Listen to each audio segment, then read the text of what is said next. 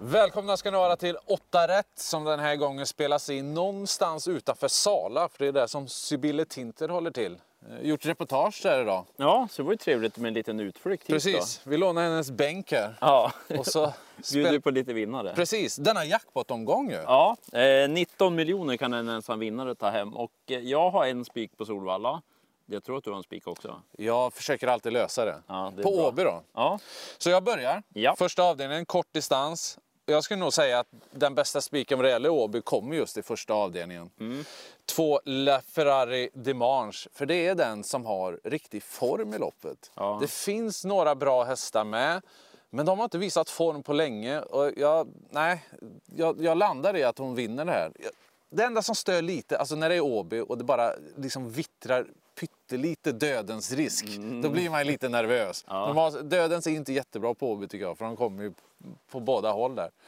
Men på något sätt så tror jag att de löser det. Hästen gick jättebra senast. Fick kryssa sig fram. Det löste sig inte riktigt. Jag tycker det ser lite enklare emot nu. Och läget är perfekt. Och som sagt, jag hittar inget emot. Och bra stallform också hos Rick Ebbinge. Precis. Så att det får bli en spik helt enkelt. Ja, börjar vi med det. Ja, går ut stenhårt. Avdelning 2 sen tycker jag betydligt klurigare. Det är ett av de här Solvalla-serienloppen då. Och här får ju Stona numera ha tjänat betydligt mer pengar än Hingstar och Valleckerna i klasserna. Okej. Och vi får en sån som favorit då, nämligen Nio Southwind Bucko. Jag tycker att hon var bra senast, men hon fick ganska jobbig uppgift. Hon fick ju gå utvändigt om Jurista som var så himla bra den gången. Så att det är klart att hon kan vinna, men det är nog ändå ingen favorit som jag vill spika, för det är bakspår på kort distans. Men vem som vinner är lite klurigare. Jag tycker att man behöver ett par streck. Otto Rosemary Tile är också bra. Bra läge där med. Ja, eller inte. Jobbet med spår 8 där. Så att egentligen den som borde sitta bäst till av de som blir betrodda, det är den här 6 Daytona Rock. Björns häst. Just att hon kan öppna bra ifrån start. Gick ju helt okej senast, men hon har visat bra fart. Jag tycker Daytona Rock måste med. Och sen vill jag varna för 2 Baroncini Jet. Gjorde comeback senast, hade inte startat på väldigt länge då. Men, ja, men den var klart okej då, borde vara bättre med loppet i kroppen. Och även den kan ju öppna. Så borde sitta bra till. Sen tjatade jag lite om Treja Sniper senast. Det var ingen riktig bett i spurten den gången. Men nu får han tillbaka. Precis, amerikanska sulken sitter lite bättre till. Ja, kanske den då till låg procent. Men ett par check behövs. Det luktar ju lite skräll här va? Ja, gör det. Med de spåren som var. Ja. Då tar vi den tredje avdelningen då som är Åby. Det är lång distans här. Börtas ankare, nummer 10 ser ut att bli favorit. Inte startat ännu i år. Nej. Var sjuk i samband med senaste starten. Bakspår. Nej, det är ju inget man kan gå på överhuvudtaget, även om hästen är bra ju. Så att här tycker jag definitivt man ska börja titta efter annat. 2 Derwiseas, också, ja det är en bra häst. Ja, det är ju ofta bra insatser och allting, men jag är inte heller någon riktigt vågar gå på. Lite långt man startar nu också. I och med att den ser ut att bli hårt spelad så tycker jag inte riktigt om det i det här fallet. Vi får se vad spelet tar vägen här, men jag noterar att Peter Untersteiner har en ny häst i träning. Se där. Som heter Power Håleryd, har nummer 8. Läget är inte jättebra. Men den kommer in i Untersteiners regi och gör första starten. Den är totalt ospelad när vi spelar in det här. Jag ser det var väldigt låg procent. Jag kan inte tänka mig att det är fallet när loppet går. Nej, borde trenda. Ja, exakt. Alltså det här måste man ha koll på. Alltså, det är ju en kapabel häst som kommer in i Untersteiner. De blev ju alltså årets tränare förra året. Ja. Så att det är fler sådana hästar som har bytt tränare som startar på Åby. Det här är en av dem som är lite extra intressant tycker jag. Ja, spännande. Avdelning 4 sen. Ett nytt sånt där lopp som känns, ja men ett par streck behövs, ingen man vill spika.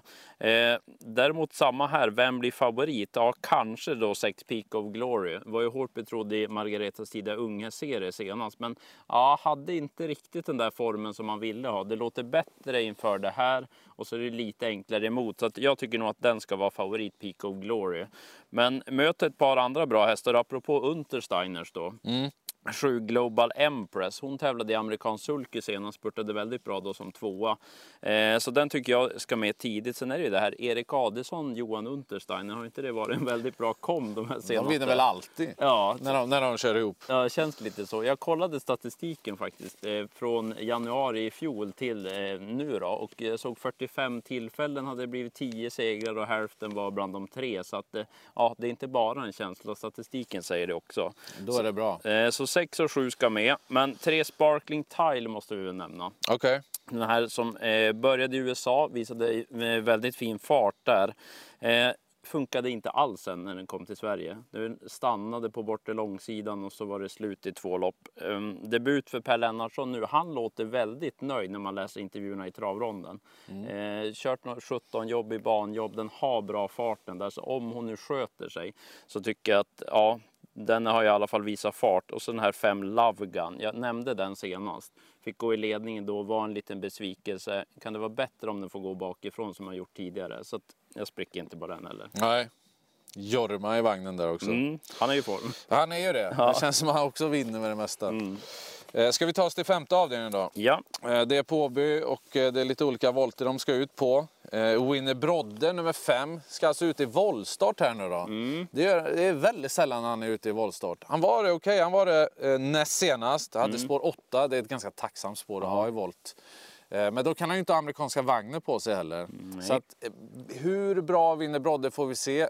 Hur travsäker Winner Brodde får vi se i starten. Jag har lite sådär halvdålig känsla helt enkelt. Antingen att det blir galopp eller att han inte presterar som man hoppas på riktigt. Blir säkert väldigt hårt spelad också. Så att titta vidare efter andra.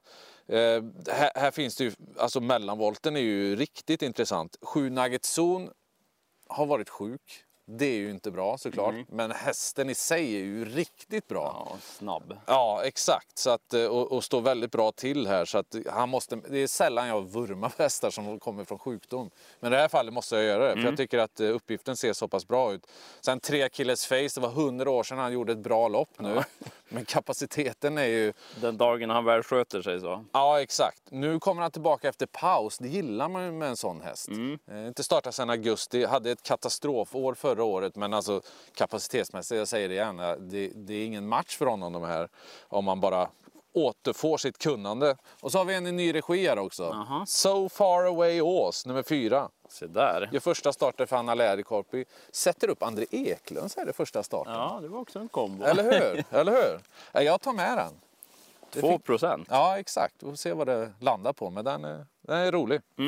Högre procent, men bästa spiken då på Solvalla i avdelning 6. 7 Decision Maker. Hon har ju varit fantastiskt bra. Det är inte så många ston i Sverige som är bättre än henne. Nej, det är det inte. Tagit den här utvecklingen. Visst, det är kort distans som startar med tillägg. Så att det är lite nytt för henne nu då. Men hon är ganska så bra i voltstart. Hon har haft spår 1 bland annat för ett tag sedan när jag kollade. Då var hon väldigt kvick iväg. Så jag tror inte att hon blir fast motståndsmässigt. Det ser ganska ljummet ut faktiskt. Hon slog en Nio Aurelia Express exempelvis enkelt senast. Hon borde slå dem på startvolten då. Så att bästa spiken tycker inte jag att det är något snack om. Decision Maker. Japp. Bra. Vi tar oss till 7 då. Då tar vi kort distans. Här tror jag det kommer gasa så in i bängen alltså. Spännande. Det är sjukt många starsamma hästar. Jag har nästan inte sett så många starsamma. Alltså när man gick igenom i lopparkivet, det var ju... Alltså, ingen kan vara snabbare än det här. Och så kollar man, jo den här är ju ännu snabbare. Liksom, det tog inte slut. Vem tror vi får spets då? Jag vet inte. Nej. Jag vet inte. Jag är inte alls säker på att det blir 2 Fabulous till exempel. Hon verkar väl bli favorit. Jag kan ju förstå att spelarna landar i Unterstein, det är spår 2. Hon är startsnabb, men hon är orutinerad. Och som sagt, hur mycket kommer det kosta egentligen? Alltså lopputvecklingen här finns på många sätt. Men jag kan inte tänka mig något annat än att det inte blir hårt tempo. Så att jag börjar kolla bakspåren. 100% där alltså. Och då är det 2 hästar framförallt. 9 Sunshine Avenue. Hade varit ifrån länge inför senast. Såg jättefin ut inför loppet och i loppet. Det blev lite för tuff körning efter den där pausen. Blev lite trött till slut, men ändå fullt godkänd insats. Nu kan hon spara speeden till slut. Bra rygg, starsnabba ryggar. Det är ju alla i loppet. Och så blir det tempo. Exakt, då kan det gå. Och sen 12 Kovistream. Den har gått jättebra i de 2 senaste loppen. Riktigt fina avslutningar. Senast gick den alltså sylvass till slut. Det var andra som gjorde det också, så att man kanske inte riktigt ser det så. Men ja, mycket bra avslutning. Och ja, får vi tempot så det är nog den... Ja, den tror jag nog ännu lite mer på faktiskt, håll Kovistream. Det är ju mera Rick Ebbinge också. Ja, precis. Formstallet är ju. Ja. Sen är det bra klass på avslutningen. Mm. Samma här, vem blir favorit? Det är, de betrodda ska vara betrodda, men vem blir favorit? Ja, kanske då 4 Spike MM om jag ska gissa. Mm. Morten Våges häst, den är väldigt kapabel. Dessutom så är han startsnabb, så jag håller den som spetsfavorit. Och ja, det kanske är den enkla lösningen att han vinner därifrån då. Men jag gillar den här 5 Quattro Håleryd. Mera Untersteiner, Erik Adelsson. Lite sådär småflegmatisk typ som alltid, ja, men alltid gör jobbet. Mm. Så att de två ska vara betrodda. Den som blir roligast annars spelmässigt, det tror jag blir 1 Cameron. Den är i princip ospelad när vi gör det här. Gjorde fin comeback näst senast. Sen var den sämre gången efter och så pausat nu då. Men det är ju en häst som, ja, men det puffas på ifrån stallet att man tycker att den är bra. Utgångsläget är fint. Ja, det är klart, det kanske inte är toppform, men den kommer få ett bra lopp från spår 1.